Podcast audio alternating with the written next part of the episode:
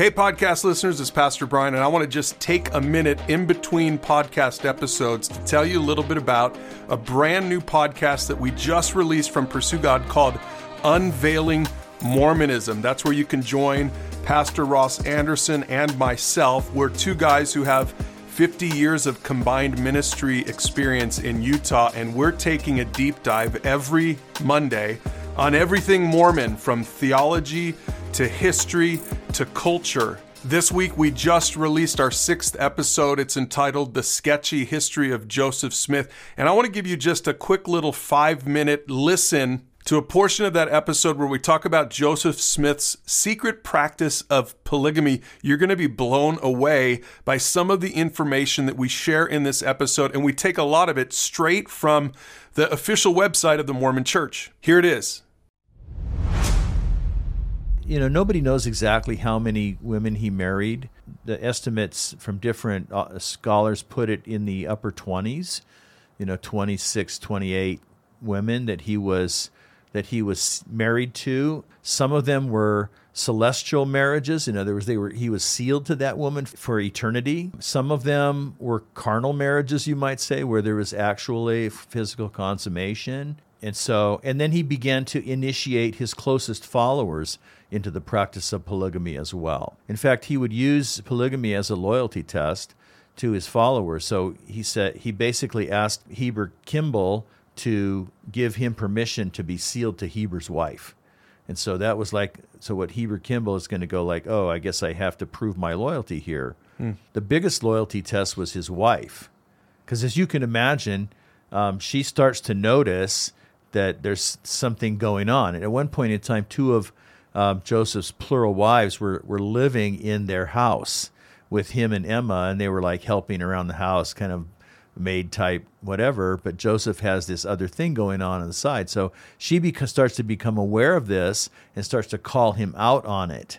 And uh, Joseph's response to Emma is part of, I think, a, a pretty sketchy deal, too.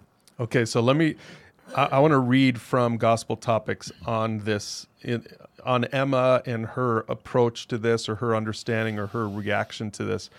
Again, I'm quoting from Gospel Topics. This you can find this at churchofjesuschrist.org.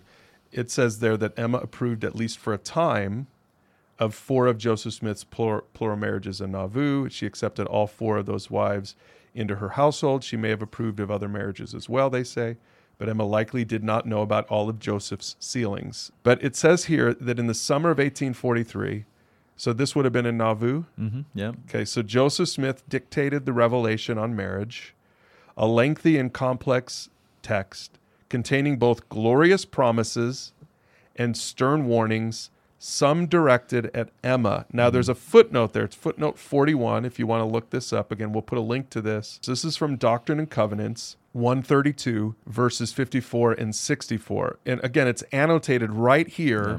so they're not i don't think they're really trying to hide it i think they're trying to be honest about it and say to look a point yeah. to a point okay yeah. so here's what it says so this is part of their scripture it's verse 54 and i command mine handmaid emma smith to abide and cleave unto my servant joseph and to none else but if she will not abide this commandment she shall be destroyed saith the Lord, for I am the Lord thy God, and will destroy her if she abide not in my law, the law of plural marriage. Right.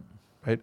And again, verily, verily, I say to you, verse 64 if any man have a wife who holds the keys of this power, and he teaches unto her the law of my priesthood as pertaining to these things, plural marriage, then shall she believe and administer unto him, or she shall be destroyed saith the Lord your God, for I will destroy her, for I will magnify my name upon uh, uh, upon all those who receive and abide in my law.